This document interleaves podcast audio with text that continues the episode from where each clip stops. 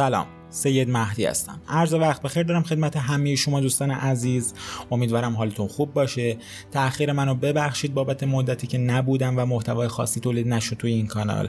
امیدوارم که فعالیت های آینده این کانال براتون مفید واقع بشه. خب یکی از مقالاتی که من خودم خیلی اونو دوست داشتم و واقعا ترجمه کاملا گیرا و همه فهمی داشت مقاله چرا بیتکوین تر کلاهبرداری پانزی نیسته است. این مقاله یه جورایی به نظر من برای افراد عادی که بیشتر به بیت کوین به چشم کلاهبرداری نگاه می‌کنن به چشم یک سفت بازی نگاه می‌کنن به درد می‌خوره. و واقعا می‌تونه درک اونا رو از سیستم بیت کوین یه مقدار بهتر بکنه. و اینکه واقعا ترجمه بسیار خوبی هم داره از طرف آقای مستر عزیز. من تشکر می‌کنم. امیدوارم که نسخه صوتی این کتاب هم کاملا مفید واقع بشه و استقبال خوبی از اون بشه و مردم بیشتری بتونن اونو گوش بدن یا بخونن و مفاهیم اون رو بفهمن. خب بریم که شروع کنیم. یکی از نگرانی هایی که در مورد بیت کوین وجود داره ادعای پانزی بودن اونه. طبق این استدلال از اونجا که شبکه بیت کوین دائما به خرید افراد جدید متکی هسته در نهایت وقتی خریدار جدیدی باقی نمونه قیمتش به شدت سقوط خواهد کرد. از این رو مقاله حاضر با مقایسه بیت کوین با سیستم هایی که ویژگی مشابه پانزی دارن به بررسی دقیق تر این نگرانی می‌پردازه تا صحت و سقم این ادعا مشخص بشه. کوتاه اینکه بیت کوین از هر نظری ما بررسیش بکنیم با تعریف طرح پانزی نمی‌خونه. اما بیاید این موضوع رو بررسی کنیم. تعریف طرح پانزی چیه؟ کمیسیون اوراق بهادار بورس آمریکا این گونه تعریف می‌کنه. یک روش برای کلاهبرداری که در اون سرمایه جمع آوری شده از سرمایه گذاران جدید به سرمایه گذاران فعلی پرداخت میشه. سازمان دهندگان طرح پانزی غالبا به شما قول میدن که پولتون رو طوری سرمایه گذاری بکنن که بازدهی بالا و ریسک پایین داشته باشید یا اصلا ریسک نداشته باشید. اما در بسیاری از طرحهای پانزی کلاهبرداران پول رو سرمایه گذاری نمی‌کنن و در عوض از اون برای پرداخت با سرمایه گذاران قبلی استفاده میشه و احتمالا مقداری هم خودشون برمیدارن. با درآمد اندک یا ناچیز طرحهای پانزی برای تداوم حیات خودشون به جریان مداوم پول جدید نیاز دارن. و وقتی که جذب سرمایه گذاران جدید دشوار بشه یا تعداد زیادی از سرمایه گذاران موجود پول خودشون رو خارج بکنن این طرحها سقوط می‌کنن. طرح پانزی به نام چارلز بانزی نامگذاری شده. کسی که در دهه 1920 با طرح سوداگری تمهای پستی سرمایه‌گذاران رو فریب داد. بسیاری از طرحهای پانزی ویژگی های مشابهی دارند. مراقب این علائم هشدار دهنده باشید. بازده بالا با ریسک پایین یا بدون هیچ گونه ریسکی. هر سرمایه گذاری دارای درجاتی از ریسک. سرمایه گذاری هایی که بازده بالاتری دارن قاعدتا ریسک بیشتری هم دارن بنابراین باید به این گونه فرصت های تضمین شده سرمایه گذاری کاملا مشکوک باشید. بازده های بیش از حد و پایدار. سرمایه گذاری ها به مرور زمان بالا و پایین میشن. حتی بازارهای مالی هم همینجوری دیگه.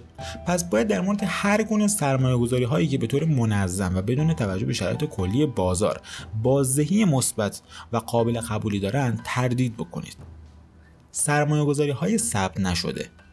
طرحهای پانزی معمولا شامل سرمایه گذاری های میشن که در کمیسیون اوراق بهادار بورس ثبت نشدن.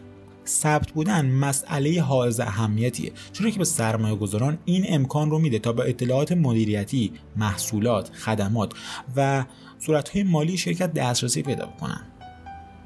فروشندگان فاقد مجوز.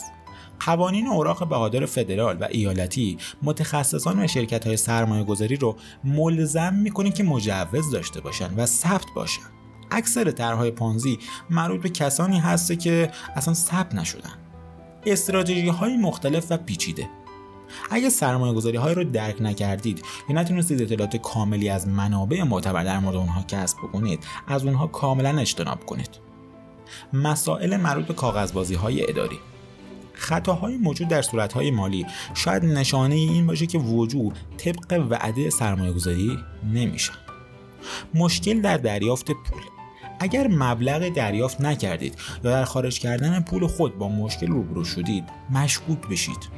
مروجان طرح پانزی گاهی اوقات سعی دارند تا با ارائه بازدهی بیشتر شما رو ترغیب به موندن بکنن فکر می‌کنم اطلاعات ارائه شده نقطه خوبی برای شروع کار باشه. خب حالا بیاین بررسی کنیم ببینیم بیت کوین چند تا از این ویژگی ها رو داره. البته اگه داشته باشه. قبل از آغاز بررسی بیت کوین و تطبیق اون با موارد بالا نحوه راه اندازی بیت کوین رو به طور خلاصه مرور می‌کنیم.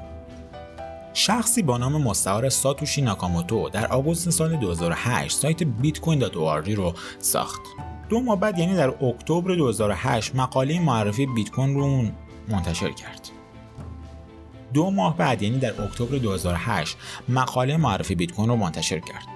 این سند نحوه کار فناوری بیت کوین از جمله راه حل مشکل دابل اسپند رو توضیح میده. این مقاله در قالب و سبک یک مقاله تحقیقاتی آکادمیک نوشته شده. چرا که در اون یک دستاورد بزرگ فنی مطرح شده بود که راه حلی برای چالش های شناخته شده علوم کامپیوتر در حوزه کمیابی دیجیتال ارائه می‌داد. در بیت کوین خبری از تضمین افزایش قیمت یا بازدهی نبود. پس از این ساتوشی سه ماه بعد یعنی در ژانویه 2009 نرم افزار اولیه بیت کوین رو منتشر کرد. وی در بلوک اول بلاکچین بیت کوین عنوان مقاله تاریخی از روزنامه تایمز لندن رو آورده که با کمک های دولتی به بانک ها اختصاص داره. احتمالا برای اینکه ثابت کنه پیش در کار نبوده و همینطور به این منظور که سبک و سیاق پروژه رو مشخص بکنه.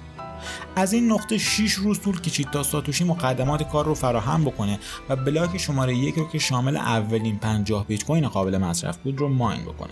او سپس کد منبع بیت کوین رو در همان روز یعنی نهم ژانویه منتشر کرد. دهم ژانویه هالفینی علنا توییت کرد که او هم در حال اجرای نرم افزار بیت کوینه در واقع ساتوشی از همان ابتدا با ارسال بیت کوین به حال داشت سیستم رو تست می‌کرد. جالب اینجایی که از دو ماه قبل از راه اندازی نرم افزار باز بیت کوین ساتوشی با انتشار مقاله معرفی خودش نشون داد که چطور می‌تونیم چنین شبکه‌ای رو راه اندازی بکنیم. پس از نظر فنی هر کس دیگری هم می‌تونست با دانش این مقاله نسخه رو قبل از خود ساتوشی راه اندازی بکنه. البته از اونجا که ساتوشی در کشف همه اینها و درک اون در سطحی عمیقتر از همه جلو بود این اتفاق بعید به نظر می‌رسه. اما از نظر فنی کاملا امکان پذیر بود. ساتوشی پیش از راه اندازی اولین نسخه از پروژه دستاورد فنی خود رو که منحصرا حاصل کار خودش بود در اختیار همگان گذاشت. در فاصله انتشار مقاله تا راه اندازی نرم افزار وی به سوالات مطرح شده هم پاسخ داد و انتخابهایش برای مقاله را برای چندین دانشمند رمزنگاری دیگر در گروه ایمیلی در پاسخ به انتقادات آنها توضیح داد. درست مثل دفاع از یک پایانامه دانشگاهی. افرادی که چندین نفر از اونها اونقدر فنی بودن که اگر کمتر بدبین بودن می‌تونستن به راحتی پروژه رو از ساتوشی بدزدن. پس از راه اندازی پروژه مجموعه ای از تجهیزات که به اعتقاد عمومی متعلق به ساتوشی بود در طول سال اول به عنوان یک ماینر بزرگ بیت کوین به کار خودشون ادامه دادن. ماینینگ یا استخراج برای تداوم تایید تراکنش های شبکه ضروری بود. از طرفی هم بیت کوین اون قیمت دلاری قابل توجهی هم نداشت. خب ساتوشی مرور زمان ماینینگش رو کم کرد چرا که توزیع ماینینگ در شبکه بیشتر شد. اعتقاد بر اینه که تقریبا حدود یک میلیون بیت کوین متعلق با ساتوشی باشد که وی در اوایل دوره بیت کوین ماین کرده و هرگز اونها رو از آدرس اولیهشون منتقل نکرده ولی مقدار کمی رو برای تست به این اون فرستاده ولی عمده کوین هاش هنوز جابجا نشده. چندی نگذشت که ساتوشی مالکیت دامنه های وبسایتش رو هم به فرد دیگری داد و از اون زمان به بعد بیت کوین در جامعه پویای توسعه دهندگان خودش و بدون هیچ گونه اعمال نظری از سمت ساتوشی به حرکت خودش ادامه داده. بیت کوین متن باز در سراسر جهان توضیح شده. بلاکچین عمومی شفاف قابل تایید قابل کنترل و تجزیه و تحلیلی داره. شرکت ها می‌تونن کل بیت کوین رو تجزیه و تحلیل بکنن و ببینن کدام بیت کوین ها در آدرس های مختلف جابجا شدن یا همونجا موندن. یک نود کامل می‌تونه همه این کار رو با یک کامپیوتر خونگی اجرا بکنه و به این ترتیب می‌تونیم کل بیت کوین های افراد و سایر شاخص ها رو بررسی بکنیم. با توجه به این نکات حالا می‌تونیم بیت کوین رو به علائم هشدار طرح پانزی بودن مقایسه بکنیم. بازگشت سرمایه. به هیچ وجه تضمین شده نیست. ساتوشی هرگز قول بازگشت سرمایه رو نداده. چرا از بازدهی بالا یا ثابت سرمایه؟ بیت کوین در دهه اول وجود خود در واقع حدس و گمانی با نوسانات بسیار بالا تلقی می‌شد. در مدت یک سال و نیم اول بیت کوین قیمت مشخصی هم نداشت و پس از اون هم قیمت بسیار ناپایداری داشت. نوشته های آنلاین ساتوشی هنوز هم وجود داره. در این نوشته به ندرت از سود مالی صحبت میان آورده شده. ساتوشی بیشتر در مورد جنبه های فنی آزادی درباره مشکلات سیستم بانکی مدرن و مواردی از این دست نوشته. وی بیشتر به مانند یک برنامه نویس و گاهی هم مانند یک اقتصاددان نوشت تا به نسبت یک فروشنده. برای یافتن مواردی که ساتوشی در مورد ارزشمند شدن بیت کوین صحبت کرده باید عمیقا جستجو کنیم. وقتی که ساتوشی در مورد ارزش بالقوه یا قیمت بیت کوین صحبت کرده در مورد نحوه طبقه بندی اون تورمی و ضد تورمی بودن اون و بر اساس شواهد و قرائن صحبت کرده و به احتمالات زیادی در مورد آینده اون اذعان داشته. بعد از جستجوی بسیار برای نقل قولهای ساتوشی در مورد قیمت ارزش بیت کوین این چیزایی هسته که پیدا می‌کنیم و در ادامه میگمشون اینکه کوین های جدید تولید میشن به این معنیه که حجم پول با مقدار برنامه‌ریزی شده افزایش مییابه. اما این لزوما منجر به تورم نمیشه. اگر میزان عرضه پول با نرخ کاربران افزایش پیدا کنه قیمت ها ثابت میمونن. اگر میزان تولید اون به اندازه رشد تقاضا افزایش پیدا نکنه تورم معکوس به وجود میاد و دارندگان اولیه اون شاهد افزایش ارزششون خواهند بود. منطقیه که هر فردی مقداری از اون تهیه کنه. کسی چه می‌دونه شاید زمانی فراگیر شد. اگر افراد کافی این گونه فکر کنن این پیشگویی حتمی خواهد بود. اگر راه بیفته این انتقال ارزش دیجیتالی از طریق ارسال بیت کوین مثل پرداخت به یک دستگاه فروش خودکار کاربردهای زیادی خواهد داشت. از این نظر شبیه یک فلز گرانبهاست. فقط به جای تغییر عرضه برای ثابت نگه داشتن ارزش عرضه از پیش تعیین شده و ارزش تغییر می‌کنه.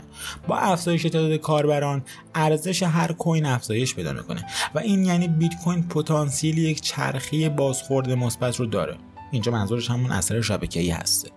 با افزایش تعداد کاربران ارزش اون بالا میره. امری که می‌تونه کاربران بیشتر را به منظور استفاده از ارزش روزافزون اون جذب کنه قیمت منطقه بازار برای چیزی که انتظار می ارزش اون افزایش پیدا کنه در حال حاضر منعکس کننده ارزش فعلی افزایش ها طبق انتظار آینده اونه. شما در ذهن خود یه احتمال می‌زنید یا قیمت تعیین می‌کنید و مداوم اون رو متعادل می‌کنید. من اطمینان دارم که 20 سال دیگر حجم تراکنش ها یا بسیار زیاد خواهد بود یا اینکه اصلا تراکنشی در کار نخواهد بود. بیت کوین هیچ سود سهام یا سود بالقوه در آینده ندارد. بنابراین مانند سهام نیست بیشتر شبیه یک چیز کلکسیونیه بیشتر شبیه یک کالا است. اینها نقل قولهایی از ساتوشی بودند. وعده بازه سرمایه گذاری که غیر عادی بالا یا ثابت باشد یک علائم هشدار واضح برای طرح پانزیه. در بیت کوین ساتوشی هیچ یک از این موارد وجود نداشت. سرمایه گذاران بیت کوین با گذشت زمان اغلب قیمت های بسیار بالایی رو پیش بینی می‌کنن که تا کنون هم بعضیشون واقعا به واقعیت پیوسته. اما خود پروژه از ابتدا ویژگی ها رو نداشت. اوپن سورس نقطه مقابل پنهانکاری. بیشتر طرحهای پانزی به پنهانکاری متکی هستند اگر سرمایه گذاران بفهمند در یک طرح پانزی سرمایه گذاری کردن سعی می‌کنن که پول خودشون رو بلافاصله خارج کنن. این پنهانکاری مادامی که برملا نشه مانع از تعیین قیمت واقعی سرمایه در بازار میشه. به عنوان مثال سرمایه گذاران در طرح برنی مادوف تصور می‌کردن صاحب دارایی های مختلفی هستند اما چیزی که در واقعیت اتفاق میفته این بود که باز پرداخت به سرمایه گذاران اولیه از محل ورود سرمایه گذاران جدید صورت می گرفت و نه از محل سود حاصل از سرمایه گذاری های واقعی. سرمایه های ذکر شده در اظهارات اونها جعلی بوده و تایید جعلی بودن اونها هم برای مشتریان تقریبا غیر ممکن بود. در مقابل اون بیت کوین دقیقا بر اساس اصول مخالف طرح پانزی کار می‌کنه. بیت کوین به عنوان یک قطعه توضیح شده از نرم افزار اوپن سورس برای هر گونه تغییری نیاز به اجماع اکثریت داره. به عبارت دیگر هر خط از کد شناخته شده است و هیچ مرکز مشخصی نمی‌تونه اونو تغییر بده. اصل بنیادین بیت کوین تایید هسته نه اعتماد. نرم افزار مورد نیاز برای اجرای یک نود کامل رو می‌تونیم به صورت رایگان دانلود و از طریق کامپیوتر خانگی اجرا بکنیم. از اونجا هم می‌تونیم کل بلاکچین و کل موجودی رو حسابرسی کنیم. این نرم افزار به هیچ وبسایت هیچ مرکز داده بنیادی و هیچ ساختار شرکتی متکی نیسته. به همین دلیل در بیت کوین علائم هشدار اوراق بهادار برای طرح پانزی نظیر مشکل در مورد مسائل مربوط به کاغذبازی و یا مشکل در دریافت پول وجود نداره. تمام هدف بیت کوین اینه که مشتریان به هیچ شخص سالسی اعتماد نکنن. بیت کوین غیر قابل تغییر و قابل صحت سنجیه و فقط با کلید خصوصی مرتبط با هر آدرس قابل انتقال است. البته حول این اکوسیستم بازیگران بدی هم وجود داره. افرادی که به دیگران با در اختیار گذاشتن کلید شخصی خودشون اعتماد می‌کنن. و در نتیجه گاهی کوین های خود رو به دلیل متولیان بد از دست میدن. اما این اتفاق به خاطر از کار افتادن نرم افزار مرکزی بیت کوین نیست. مبادلات شخص ثالث می‌تونه جعلی باشه یا هک باشن. ترفندهای فیشینگ یا دیگر کلاهبرداری هایی که مردم رو فریب میدن که کلید خصوصی هاشون رو در اختیار بقیه قرار بدن. اما اینها به خود بیت کوین ارتباطی نداره و مردم در مسیر استفاده از بیت کوین باید اطمینان حاصل کنند که نحوه کار کردن سیستم رو می‌فهمند تا به این طریق در دام کلاهبرداری های اکوسیستم نیفتند. پیش استخراج در کار نبوده. همونطور که اشاره شد ساتوشی تقریبا تمام کوین های خود رو زمانی ماین کرد که نرم افزار عمومی شده بود و هر کس دیگری هم می‌تونست ماین بکنه. بنابراین ساتوشی هیچ گونه مزیت منحصر به فردی در دست آوردن سریع یا راحت کوین ها نسبت به بقیه نداشت و مجبور بود برای به دست آوردن اونها از محاسبات قدرت و برق استفاده بکنه. کاری که در اون زمان یعنی اوایل شروع به کار بیت کوین برای ادامه کار شبکه بسیار مهم بود. همونطوری که قبلا هم اشاره شد white paper بیت کوین قبل از شروع به کار شبکه و mining منتشر شد.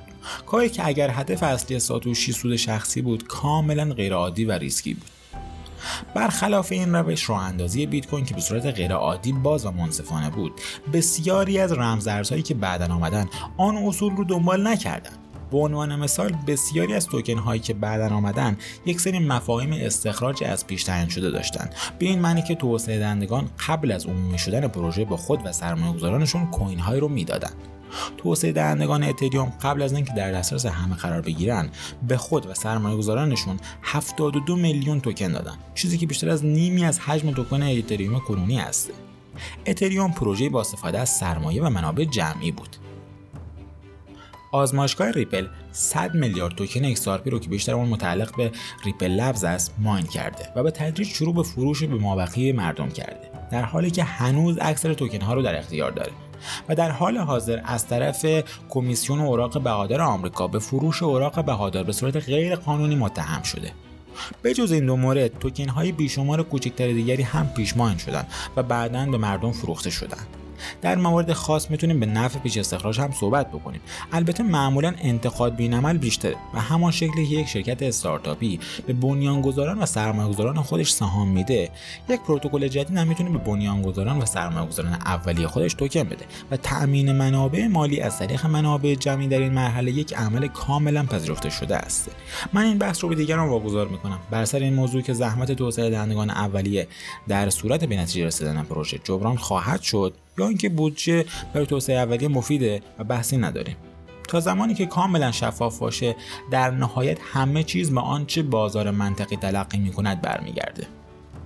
با این حال هنگام دفاع در برابر مفهوم طرح پانزی بودن بیت کوین از بسیاری از دارایی‌های دیجیتال دیگه کیلومترها جلوتره. ساتوشی ابتدا از ماهها پیش چگونگی راه اندازی شبکه و ماین رو با مقاله معرفی اون به دنیا نشون داد و سپس در روز اول تولید کوین های قابل مصرف پروژه رو به روش منبع باز و بدون هیچ گونه پیش استخراجی در کار منتشر کرد.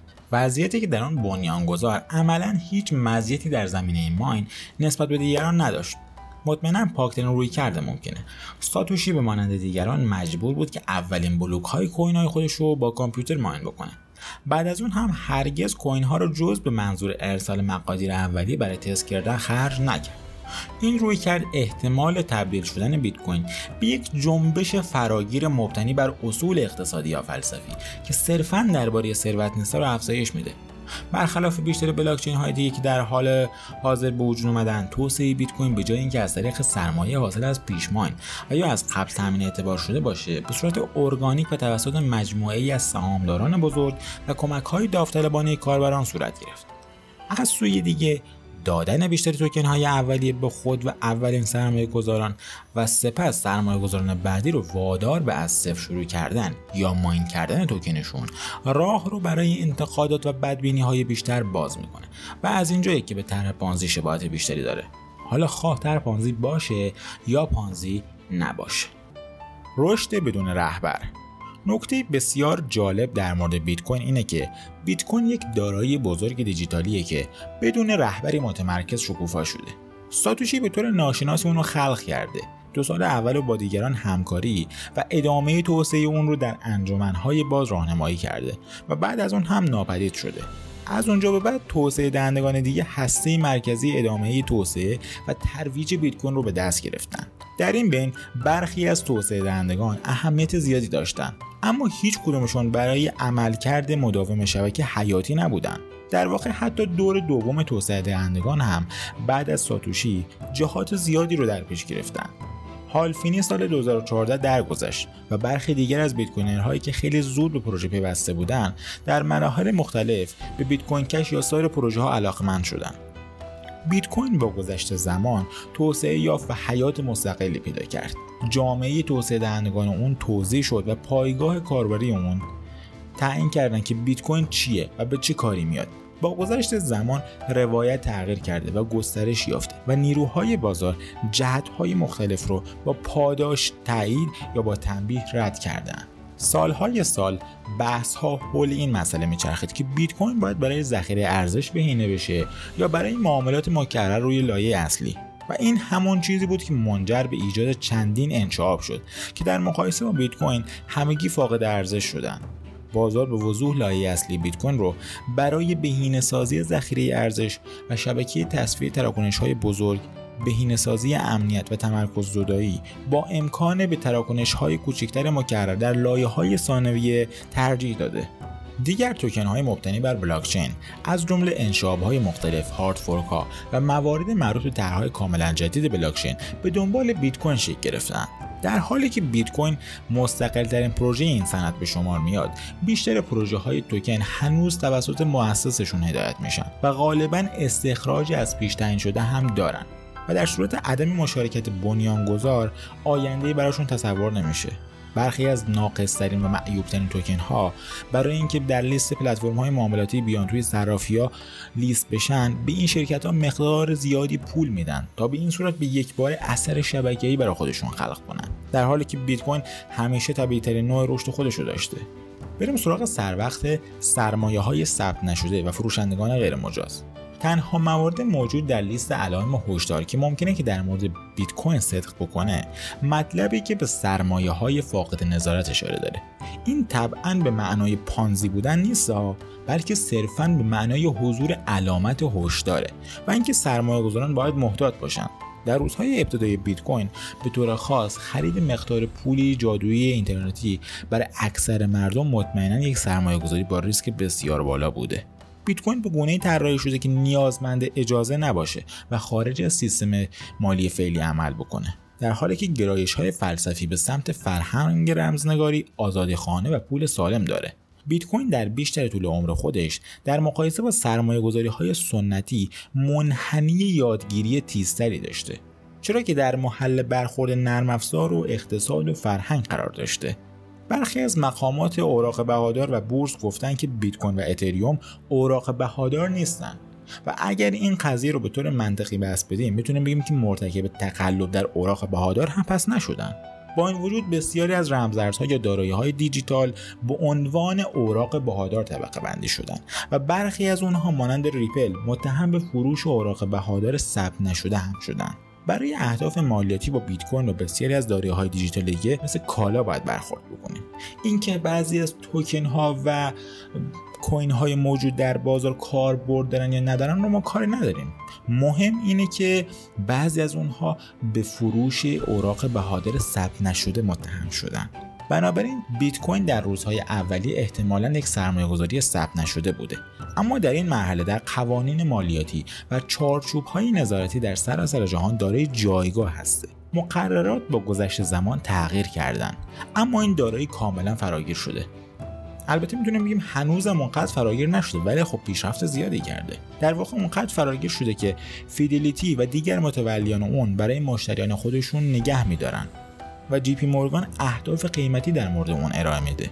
بیشتر افرادی که وارد جزئیات این صنعت نشدن همه رمزارزها رو توی یک دسته قرار میدن. با این حال سرمایه گذاران احتمالی باید جزئیات اون رو بررسی کنن و تفاوت های مهمشون رو پیدا بکنن.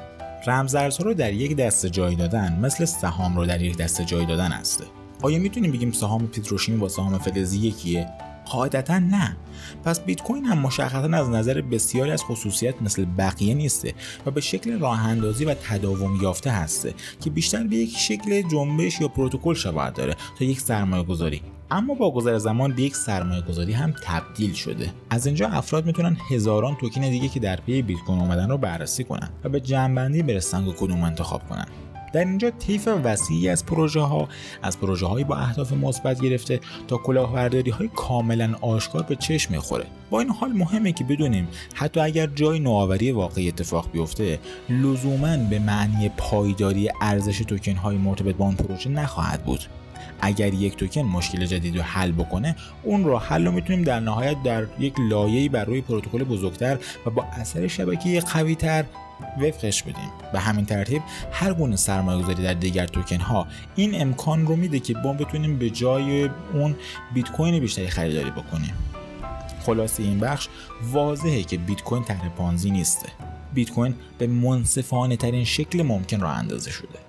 ساتوشی ابتدا با انتشار مقاله معرفی و به شکل آکادمیک نحوه انجام این کار رو با دیگران نشون داد. چند ماه بعد هم خودش این کار رو انجام داد. هر کس دیگری هم می‌تونست در همان روزها همانند برخی از کاربران روزهای اولیه بیت کوین در کنار او استخراج کنند.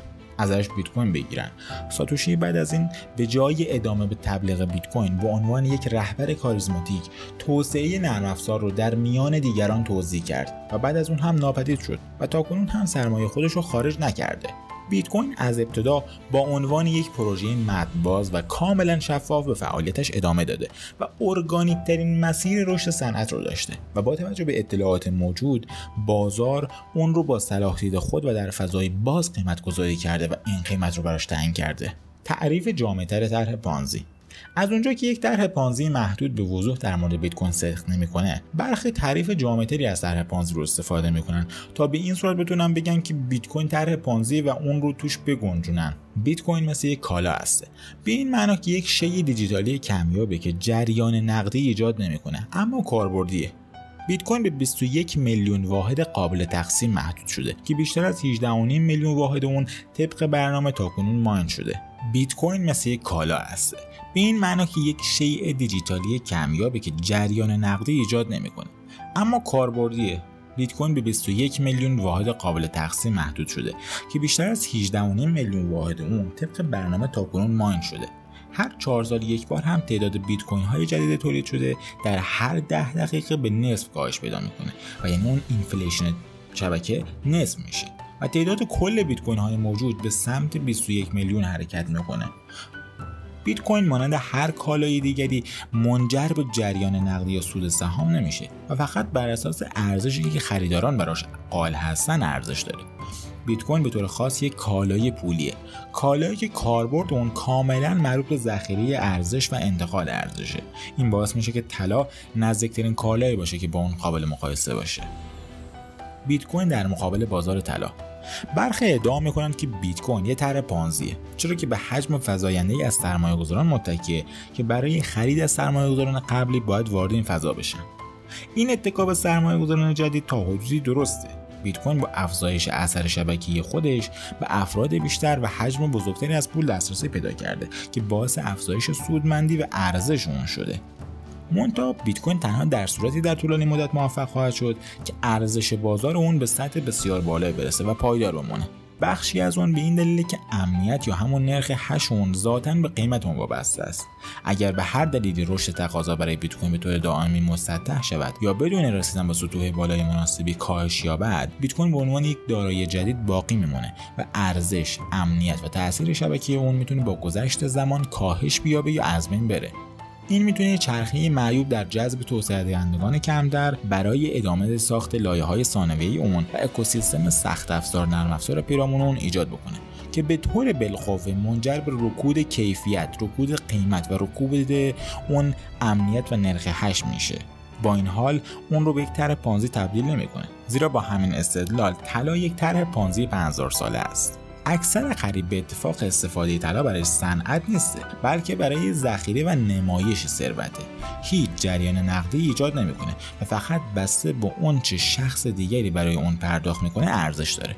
اگه سلیقه جواهرات مردم رو تغییر بدیم یا چنانچه مردم دیگر طلا رو به عنوان ذخیره بهینه ارزش نبینن اثر شبکه اون نابود میشه. مقدار طلای استخراج شده و موجود در روی زمین حدود 60 برابر مقدار موجودی طلا در زیر زمینه.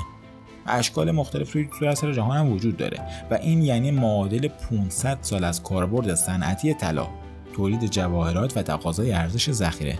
بنابراین توازن عرضه و تقاضای طلا برای حمایت از قیمت بالا نیازمند درک مداوم طلا با عنوان یک روش جذاب برای ذخیره و نمایش ثروته که تا حدودی هم ذهنیه بر اساس تقاضای فقط صنعتی یک تن عرضه مازاد وجود داره و به طبق قیمت ها بسیار پایینتر خواهد بود. با این حال اثر شبکه پولی طلا برای مدت طولانی همچنان قوی باقی مونده. زیرا مجموعه از خواص منحصر به فرد موجودی اون باعث شده که به طور مداوم برای حفظ ثروت طولانی مدت و جواهرات در طول نسل ها بهینه باشه. طلا کمیاب زیبا قابل انعطاف قابل تقسیم و از لحاظ شیمیایی تقریبا غیر قابل تخریب همانطور که ارزهای فیات در سراسر جهان میان و میرن و به سرعت در هر واحد افزایش پیدا می‌کنن عرضه طلا نسبتا کم میمونه و فقط در حدود 1.5 درصد در سال رشد می‌کنه. طبق برآوردهای صنعتی به ازای هر نفر حدود یک اونس طلا در روی سطح زمین وجود داره. بیت کوین مانند طلا به اثر شبکه‌ای متکیه. به این معنی که باید افراد زیادی اون رو به عنوان یک منبع خوب ببینن تا در نتیجه بیت کوین ارزش خودش رو حفظ کنه. اما یک اثر شبکه‌ای به خودی خود یک طرح پانزی نیسته سرمایه گذاران احتمالی می‌تونن معیارهای تاثیر شبکه بیت کوین رو تجزیه و تحلیل و ریسک پاداش خرید اون رو برای خودشون تعیین بکنن.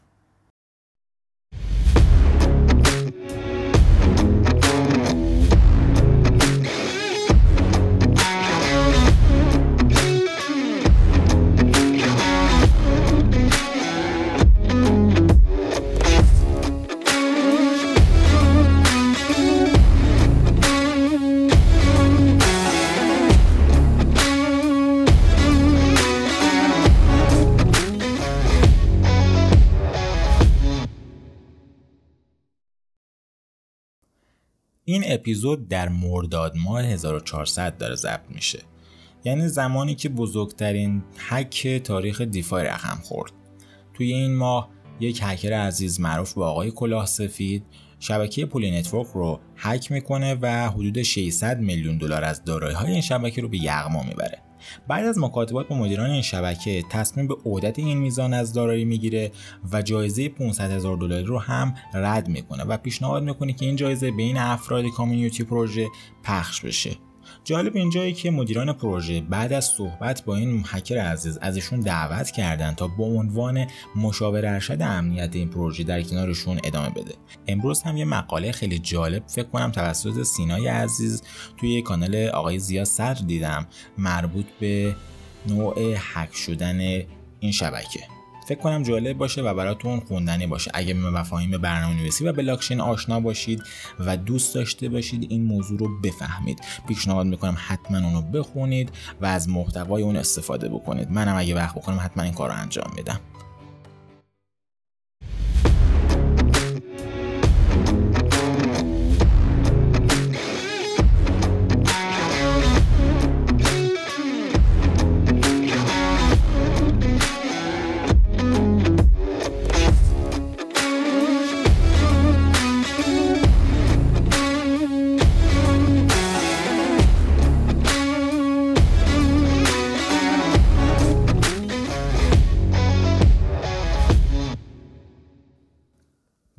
در مقابل سیستم بانکی فیات.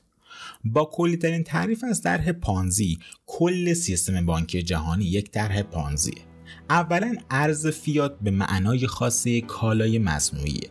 دلار چیزی بیشتر از کاغذی که توی دستمون داریم و چاپ شده یا دفتر حسابای دیجیتالی نیسته.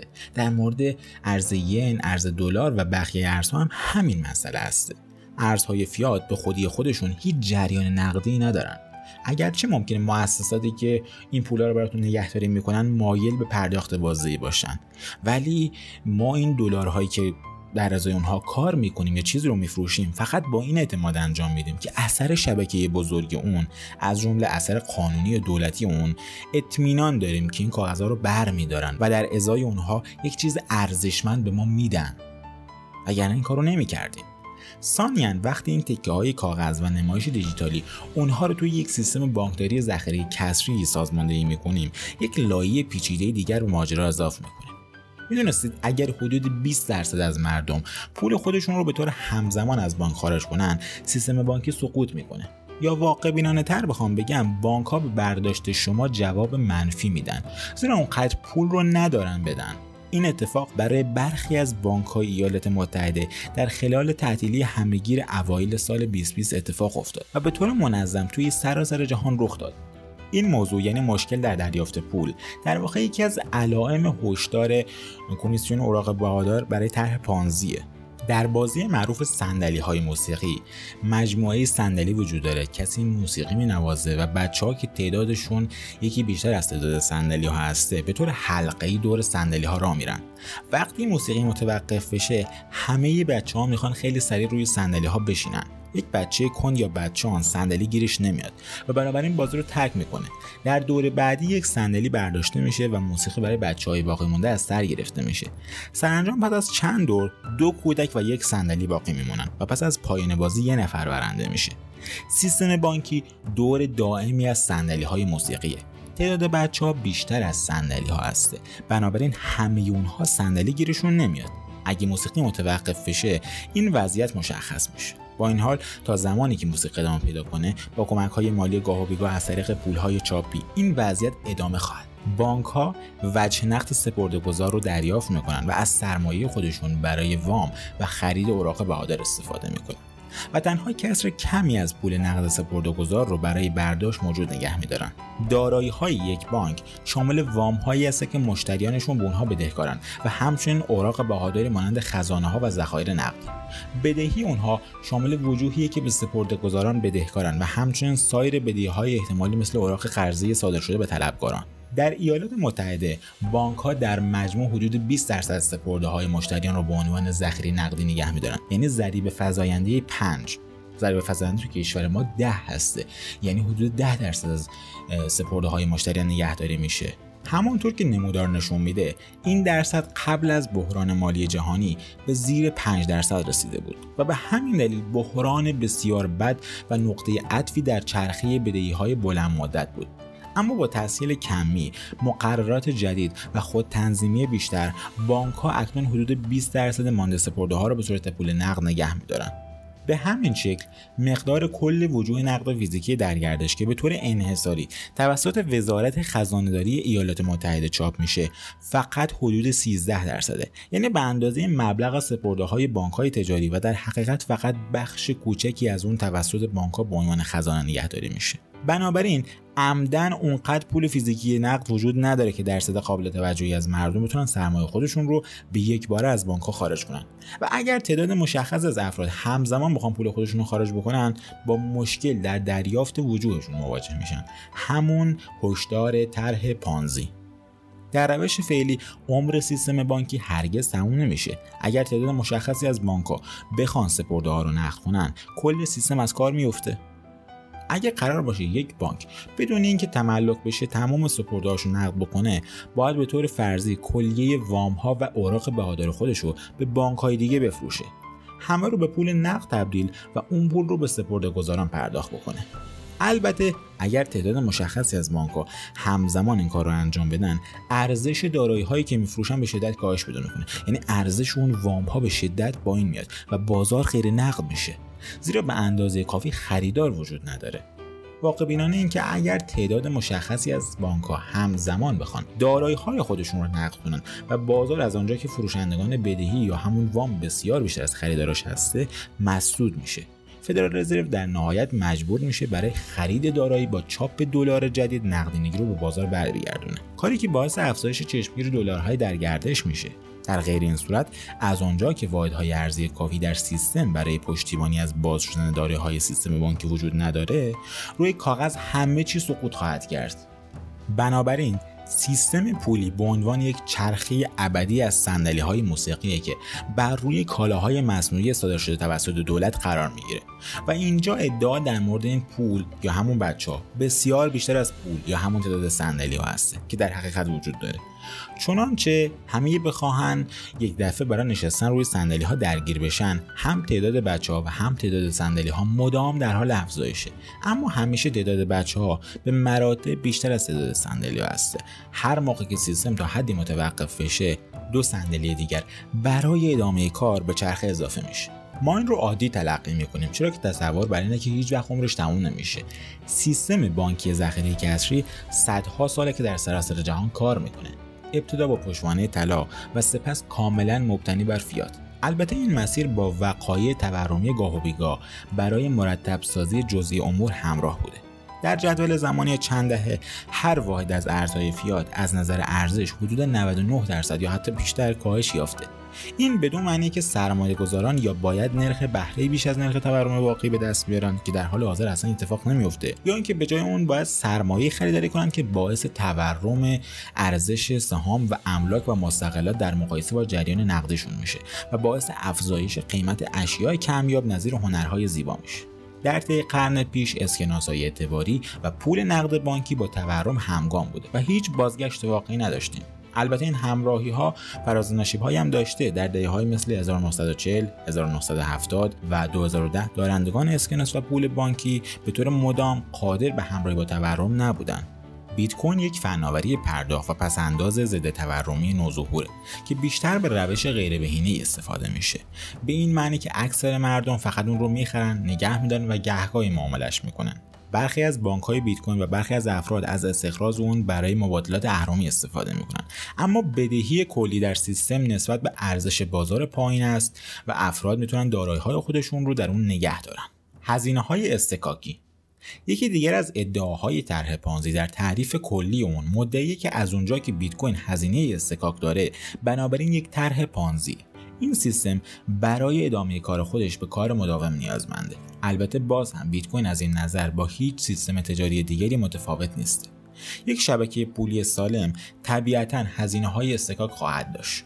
با استفاده از بیت کوین استخراج کنندگان روی سخت افزار برق و پرسنل سرمایه گذاری می کنند تا از استخراج بیت کوین پشتیبانی بکنند. و این به معنای تایید تراکنش ها و به دست آوردن بیت کوین و هزینه تراکنش ها برای این کاره. استخراج کنندگان ریسک و پاداش زیادی دارند و برای کار کردن سیستم ضروری هستند. مسئله دیگر وجود سازندگان بازاره که نقدینگی رو بین خریداران و فروشندگان تامین کنند یا ارز فیات رو به بیت کوین تبدیل کنند یا بالعکس و به این طریق خرید و فروش بیت کوین رو آسان بکنند و لزوما هزینه های تراکنش رو نیز برمیدارند برخی مؤسسات هم راه هایی رو برای نگهداری ارائه میدن و در مقابل نگه داشتن بیت کوین های شما مقداری از اون رو براتون به عنوان کارمزد کم می‌کنن استخراج کنندگان طلا هم سرمایه زیادی صرف کارکنان، اکتشافات، تجهیزات و انرژی برای استخراج طلا از زمین می‌کنن. بعد از اون هم شرکت های مختلف اون رو تصویه می‌کنن و به صورت شمش و سکه ضرب می‌کنن. برای سرمایه گذاران ایمن و ذخیره و برای خریداران ارسال می‌کنن. خلوص اون رو تایید و اون رو به جواهرات تبدیل کرده. برای تصفیه و ضرب مجدد ذوب می‌کنن و غیره. به دلیل کار افراد در صنعت طلا از بهترین معدنچیان سوئیسی گرفته تا جواهرکاران فانتزی تا فروشندگان شمش تا فروشندگان خورده فروشی که میگن تابلوی طلا خریداریم رو نصب می‌کنن. طلا به اشکال مختلف در جریانه. انرژی صرف شده به جای نگهداری متمایل به خلق طلای اما این صنعت نیز هزینه های استکاکی مداوم رو داره. به همین شکل سیستم پولی فیات جهانی نیز دارای های استکاکه. بانک و شرکت های فینتک به عنوان متولی و مدیر دارایی های مشتریان و تأمین نقدینگی به عنوان سازندگان بازار بین خریداران و فروشندگان سالانه بالغ بر 100 میلیارد دلار کارمزد دریافت می‌کنند. من اخیرا DBS گروپ هلدینگ رو که بزرگترین بانک سنگاپور تحلیل کردم. این بانک هر فصل حدود 900 میلیون دلار سنگاپور و در سال بیشتر از 3 میلیارد دلار سنگاپور از کارمزد تراکنش ها درآمد کسب می‌کنه. اگر این مقدار پول رو به دلار آمریکا تبدیل بکنیم چیزی بیشتر از 2.5 میلیارد دلار آمریکا میشه. و این تنها یک بانک با 50 میلیارد دلار سرمایه بازاره در سنگاپور دو بانک دیگر به بزرگی همین بانک وجود داره. JP Morgan بزرگترین بانک در ایالات متحده بیشتر از 7 برابر بزرگتره و چندین بانک دیگر در ایالات متحده وجود داره که تقریبا به اندازه JP Morgan بزرگ هستند. فقط بین ویزا و Mastercard این بانک ها سالانه حدود 40 میلیارد دلار درآمد کسب می‌کنن. میزان کارمزد تولید شده توسط بانک ها و شرکت های fintech در جهان در سال بیشتر از 100 میلیارد دلاره. برای تایید معاملات و ارزش ذخیره نیاز به کار است بنابراین هر سیستم پولی هزینه استکاک داره. این فقط در صورت مشکل زا هسته که هزینه های معامله درصد زیادی از حجم پرداخت رو شامل بشه. هزینه های استکاک بیت کوین در مقایسه با سیستم پولی فعلی بسیار که نمیشه گفت ولی نسبتا ناچیزه و لایه های ثانویه می‌تونن کارمزدها رو بیشتر کاهش بدن. به عنوان مثال استریک اپ می‌خواد تبدیل به ارزانترین شبکه پرداخت جهان بشه. شبکه پرداختی که بر بستر شبکه بیت کوین و Lightning اجرا میشه. این مورد به کالاهای غیرپولی نیز تسری پیدا می‌کنه. علاوه بر طلا سرمایه گذاران ثروتمند ثروت خود رو در اقلام مختلفی که جریان نقدی تولید نمی‌کنن ذخیره می‌کنن. از جمله اینها می‌تونیم به هنرهای زیبا شراب با کیفیت اتومبیل های کلکسیونی و املاک فوق العاده سطح بالای سار که غیر قابل اجاره هستند اشاره بکنیم. به عنوان مثال در بخش های خاصی از سواحل فلوریدا یا کالیفرنیا چیزی به جز خانه های سی میلیون دلاری که بیشتر اوقات هم خالی هستن وجود نداره. من دوست دارم به اون سواحل برم چون معمولا خالی هستن. این اقلام کمیاب به مرور ارزش خودشون رو پیدا می‌کنن. و دلیل اصلی نگه داشتن اونها اینه که با وجود اینکه هنگام خرید فروش و نگهداریشون هزینه های استکاک دارن اما تا زمانی که هزینه های استکاک کمتر از متوسط نرخ افزایش بها در طول زمان باشه به جای اینکه طرح پانزی باشن سرمایه گذاری مناسبی در مقایسه با نگه داشتن پول فیات به شمار میرن. خلاصه این بخش اثر شبکه‌ای نه طرح پانزی. کلی ترین تعریف از طرح پانزی به هر سیستمی گفته میشه که باید به طور مداوم کار بکنه تا فعال بمونه و یا اینکه دارای هزینه های استکاک باشه. بیت کوین بیشتر از بازار طلا، سیستم بانکی جهانی فیات یا بازارهای کمتر نقدی مثل هنرهای زیبا، شراب خوب، اتومبیل‌های کلکسیونی یا املاک کنار ساحل با این تعریف کلی تر از طرح پانزی مطابقت نداره. به عبارت دیگر اگر تعریف شما از چیزی اینقدر کلی باشه که شامل هر ابزار حفظ ارزشی با گردش غیر نقدی باشه شاید شما به یک تعریف جدید نیاز داشته باشید همه این اقلام کمیاب علاوه بر خواص ذخیره ارزش نوعی کاربرد نیز دارند همه این اقلام کمیاب علاوه بر خواص ذخیره ارزش نوعی کاربرد نیز دارند طلا و هنر به شما این امکان میده که از زیبایی بصری لذت ببرید و اونو به نمایش بذارید. شراب به شما امکان لذت بردن و نمایش زیبایی چشایی رو میده. اتومبیل های کلکسیونی و خانه های سالی به شما امکان لذت بردن و نمایش های زیبایی بصری و لمسی رو میده. بیت کوین به شما این امکان رو میده که پرداخت های تصفیه حساب داخلی و بین المللی رو بدون مکانیزم مستقیمی که توسط شخص سالس مسدود بشه انجام بدید و این امر به کاربر تحرک مالی بیمانندی میده. این اشیای کمیاب ارزش خودشون رو حفظ می‌کنن یا با گذشت زمان به ارزششون افزوده میشه. بنابراین سرمایه گذاران مشکلی با پرداخت هزینه های استکاک ناچیز به عنوان درصدی از سرمایه خودشون ندارن. عملی که جایگزین نگه داشتن پول نقد فیاتی شده که با گذشت زمان ارزشش از بین می‌رفت. بله بیت کوین به فعالیت مداوم نیازمنده و برای پایدار شدن شبکه باید به سرمایه قابل توجهی در بازار برسه. من اما فکر می‌کنم که این به عنوان اختلالی در این فناوری تلقی میشه و سرمایه گذاران باید قیمت اون رو بر اساس نظر خودشون در مورد احتمال موفقیت یا عدم موفقیت اون تعیین بکنن. بیت کوین یک اثر شبکه‌ایه که با اثرات شبکه موجود در جهان رقابت می‌کنه خصوصا با سیستم بانکی جهانی. و از قضا سیستم بانکی جهانی بیش از سایر موارد موجود در طرحهای ما شباهت به طرح پانزی داره. و خب خلاصه بریم سراغ نظر نهایی. هر فناوری جدیدی با یک دوره زمانی ارزیابی رد یا پذیرش همراه میشه. در ابتدا بازار می‌تونه غیر منطقی باشه یا سعودی باشه یا نزولی باشه اما با گذر زمان دارایی ها ارزیابی و سنجیده میشن. قیمت بیت کوین با هر چرخه نصف شدن ارزیش طی 4 سال به سرعت افزایش پیدا می‌کنه زیرا در حالی که ارزی اون محدوده اثر شبکهش به طور مداومی شدیدتر میشه. می‌تونید به نمودار بیت کوین مراجعه کنید و حرفای منو صحت سنجی کنید. هر سرمایه گذاری خطرات خاص خودشو دار. و البته باید منتظر بمونیم و ببینیم سرنوشت نهایی بیت کوین چی میشه.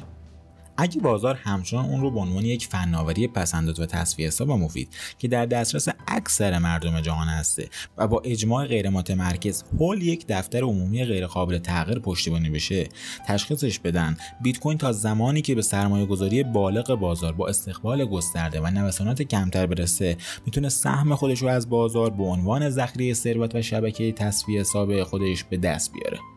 از طرف دیگه عوامل ناسازگار اغلب ادعا می‌کنند که بیت کوین فاقد ارزش ذاتیه و روزی همه متوجه میشن که بیت کوین چیه و در نتیجه ارزشش به صفر می‌رسه. اونها اعتقاد دارن که بیت کوین یک سفته بازی محضه به جای استفاده از این استدلال استدلال دقیقتر اینه که بیت کوین در هدف خودش برای گرفتن سهم مداوم بازار از سیستم بانکی جهانی به یک دلیل یا دلیل دیگر یا دلایل دیگری که اونها اعتقاد دارن قطعا شکست می‌خوره.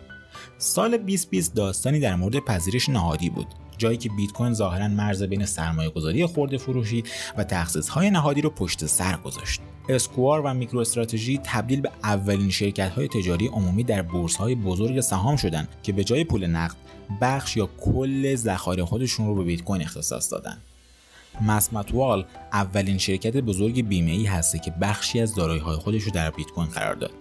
پول تودور جونز، استنلی دراکن میلر، بیل میلر و سایر سرمایه‌گذاران مشهور در مورد اون دیدگاه صعودی دارن. برخی از مؤسسات مانند Fidelity سالها در قطار بیت کوین مشغول به کار بودند و خدمات متولی نهادی رو زیر نظر داشتن. اما در سال 2020 شاهد جهش بیشتری بودیم. من جمله می‌تونیم به مدیر بزرگترین دارایی جهان یعنی BlackRock اشاره بکنیم که علاقه زیادی به بیت کوین نشون داده. کاربری بیت کوین اجازه خود مختاری در دارایی انتقال وجود و تصویه های بدون مجوز رو میده. اگرچه پروژه های جالب دیگری در زمینه بلاکچین وجود داره اما هیچ کدوم از اونها این درجه از امنیت رو که بیت کوین برای جلوگیری از حمله به دفتر کل حسابداریش ارائه میده ارائه نمیدن. چه از نظر میزان هش بخوام در نظر بگیریم چه از نظر توضیح فول نوت ها همچنین اثر شبکه‌ای هیچ رمزارز دیگری اونقدر گسترده نبوده که احتمال شناخته شدنش توسط بازار به عنوان روشی دائمی برای ذخیره ارزش بالا باشه. و مهمتر از همه رشد بیت کوین ارگانیک ترین مورد در صنعت بوده. چیزی که در ابتدا و بدون رهبری متمرکز و تبلیغات گسترده به سرعت گسترش پیدا کرد. امری که باعث شد بیت کوین به یک پروتکل بنیادی شبیه بشه تا یک امنیت مالی و یک پروژه تجاری. این مقاله نوشته لین آلدینه و ترجمه اون همونجور که قبلا هم گفتم. توسط مستر عزیز و بازبینی و صفحه بندی ویراست اول اون توسط سایت منابع فارسی انجام شده. من سید مهدی این مقاله رو به حالت صوتی در آوردم. امیدوارم که لذت برده باشید. اگر اشکالی در اون می‌بینید اگر انتقادی دارید حتما به من بگید. خوشحال میشم و دیگه صحبتی باقی نمیمونه. امیدوارم سلام و سلامت باشید. بدرود.